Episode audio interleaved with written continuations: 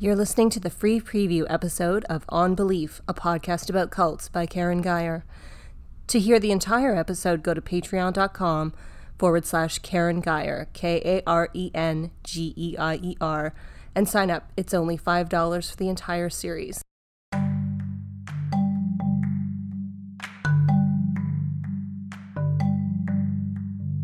This is On Belief, a podcast about cults by Karen Geyer.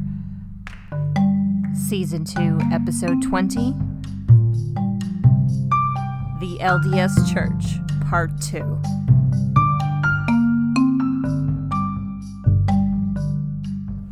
Last week on the show, Marie shared part of her story of growing up female in the LDS Church, also known as the Mormons, also known as the Church of Jesus Christ of Latter day Saints. This week, Marie reveals more about her life, her marriage, her children, and what it was like to leave the church and the aftermath of leaving, and what kind of results happened to her family life. Welcome back, Marie. We were last speaking about how the church professes to be apolitical, but there are many examples that disprove this, including the LDS Church's involvement in the scuttling of the ERA.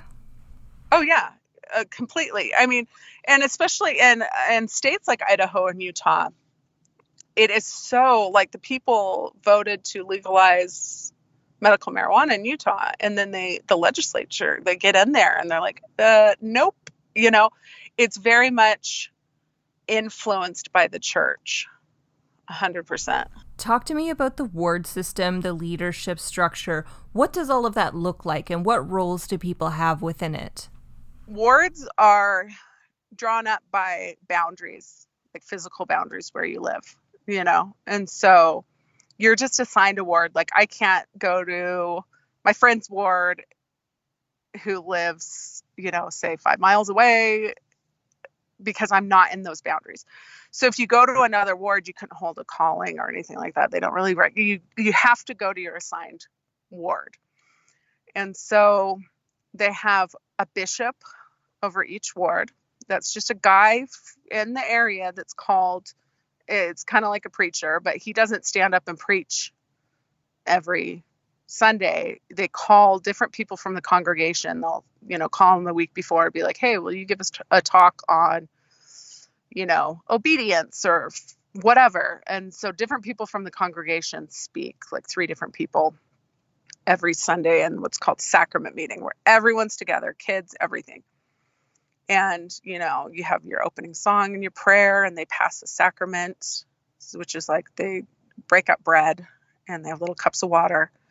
And the 12 year old boys who've had the priesthood, they go and they go from row to row and they you know people take the bread and then they have the prayer for the water and they take that and then the speakers you know and then they have the closing song and prayer and then now because it's changed because it's only two hours they rotate every other week so one week will be where the women meet together 18 to death you know like however old you are where they have relief society so it's a lesson that comes out of a manual and there's different teachers. So there's like a Relief Society president and counselors. She's two counselors and a secretary. And they're like the presidency of the Relief Society. And there's different teachers that are called, that's their calling, and they teach the lesson. And as far as the bishop, too, he has two counselors, a secretary, and there's a clerk. The clerk is the one that handles the money, like the tithing that the Mormons pay. 10% of their income. Um, it depends. So I was always raised, you pay it on gross, so pre tax. Some people pay it on net, but you know, that's kind of a gray area. So, um, yeah, 10% of your income. Um, and then um, the men at that time, they meet together and they're different priest groups. So there's like the Elders Quorum, which is, you know, 19, 18 and, you know, above. They meet together, they have a lesson. But then there's high priests, which are guys who have had certain callings, like bishops or things like that, that have had the higher level of the priesthood.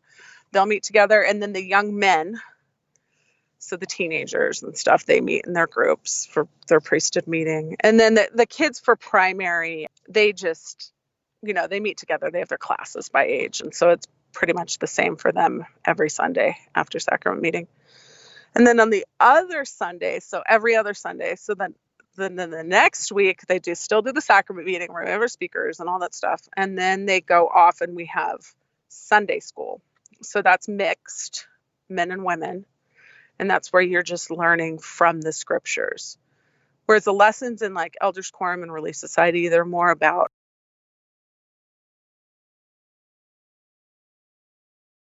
kind of things that are applicable today in a way. They'll bring up church history stuff. They, you know, they'll take a talk that was written by a prophet and you kind of study it and talk about how it applies in your life. Whereas Sunday school's like, okay, we're gonna get we're this year we're studying. They take a year and they'll be like, this year we're we're studying the New Testament or the Book of Mormon or whatever, and you go through that. And there's presidencies for each of these organizations. So the top top so end of the for Sunday school, organization, Sunday school you know, headquartered in Salt you know, Lake that kind of City. What does the structure look like there? So there's the prophet, um, and and the first presidency. So the prophet, he has two counselors, um, and there's the twelve apostles. So uh, they look back at it as like would the Savior, you know, how he had his twelve apostles. So there's fifteen of them total, and the two in the presidency, because there's the presidency, which is the prophet, and the two counselors um, those two counselors have been apostles. They're not just guys from somewhere else. They're they have been apostles, and then they're, you know, come up the ranks. Generally, it's by how long the person's been in there. Sometimes it's different, which it has been before, but generally it's like, oh, he's next in line, you know. When we think of the head of a church, we usually think of sort of a figurehead type role, but the decisions are made by a council. What does the leadership of the LDS church look like? So start with the prophet. What power does the prophet have? whatever he says, the church follows. Like if he came out tomorrow and was like, you know what, gay people, they can get married, then the rest of the church falls in line. You know, he's the one that they believe has direct contact with God and you know the Savior and and that like he's he's at the top. You know, so he d- receives direct revelation for all the members of the church.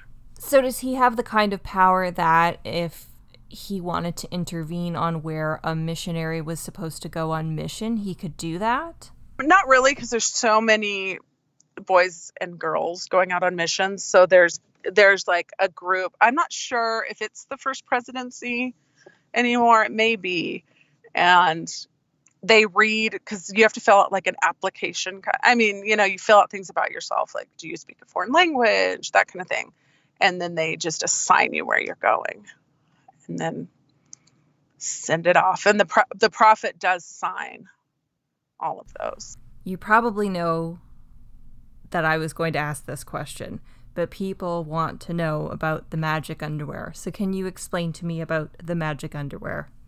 yeah, when you go through the temple for the first time, you go through what's called an endowment session. Um, you, it's just like a very ritualistic thing, which they can watch on YouTube.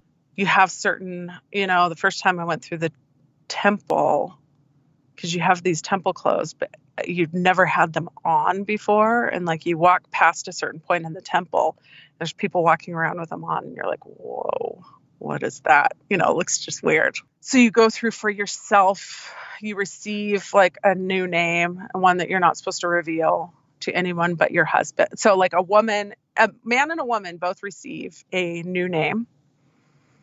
And that's the name that will be called when they're resurrected. So, if your new name was Rebecca, that would be, you know, called and you'd be resurrected kind of thing. But the women, their husband knows their new name, but the women do not ever know their husband's new name because the woman, the the husband, calls his wife's new name, and then she's she's resurrected. but yeah, you go through a ceremony, you know, like handshakes and stuff like that. A lot of Masonic stuff. Like was a lot of it was taken from the Masonic, the Freemasons, you know, some of their stuff. And then um, you pass through like a like a a veil that's supposed to represent you passing through from this life to the next into the celestial kingdom. And yeah, that's when you get your your underwear. There's also a washing and anointing ceremony that takes place actually right before that same day, but right before you go through the endowment session where they, you know, for women, it's done by women temple workers. They, you wear like this, put on this like kind of shawl roby thing, and they anoint you with water and certain, just touch you in certain places, give you the blessings. It's almost like, in a sense, being baptized again. Like everything's kind of washed away. And yeah, and they talk about the different symbols on the garments. Yeah, the, the underwear, they call them garments. Um, and then from that point on, you're supposed to wear them at all times. I mean, not during sex or when you're like sports or exercising, you know, you can take them off. But yeah, so you wear them at all times. Did you ever hear stories about people, you know, having the garment on and it protecting their life or preventing them from being stabbed or burned or Yeah it's like a protection. And the, people always have like anecdotal like stories like oh you know i know a guy who you know his car blew up and he was burned everywhere all everywhere but where his garments were. Like there's always stories like that you know? Like they protect you. So the way that mormons get married is a little bit different than what the average person might recognize from a wedding on tv there's a service that happens in the temple only that's called sealing. Can you explain to me what sealing is? Yes. So you do your endowment and all that stuff on one day. And then, you know, it could be like even a month before or whatever. They usually like to do it really close, like maybe a week before you're married. But the sealing, you go into a room and people, only people who've been endowed can be there. So, like, kids aren't there. Anyone who hasn't been endowed, you can't just be Mormon and be there. You have to be an endowed worthy, you know, member. Like, you have to have a temple recommend because, you know, the bishop asks you questions to make sure you're worthy to go to the temple and stuff. So they're sitting there, they're in like dr- just regular dresses and suits and stuff. And then you come in in your wedding dress, but you also have your temple clothes over it. And also, like, you know, if your wedding dress is short sleeved, you have to put like sleeve inserts in because it needs to be like to your wrist and to your neckline has to be, you know. And then you have um, like kind of this like ape. You have a, a green apron.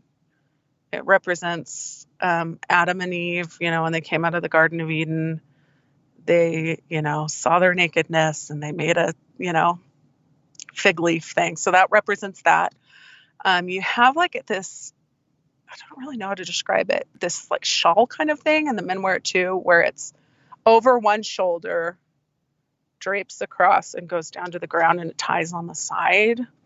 Um, I can't remember what that means. And then you have the men wear a hat. This kind of looks sort of like a baker's hat, and the women wear like this kind of veil thing in the temple. So you come in there and there's like a little altar, you know, and you kneel on each side, like so the hus- the husband on one side, the wife on the other, and there is someone performing the marriage ceremony, and you, you know, he gives a little spiel like that's just different to whoever he's marrying, and then you say your certain vows, and I can't remember exactly what they are, but you know, the woman, I don't know if this has changed now because they are changing in the temple some of the wording because it is sexist and they have changed some of it. But, you know, the woman promises to hearken unto the husband as he hearkens unto God. And the husband promises to, I think, just hearken unto God, you know. Again, that kind of presiding type thing. And I think you're holding hand, a hand maybe in one of the handshake ways, you know, because there's different like hand things.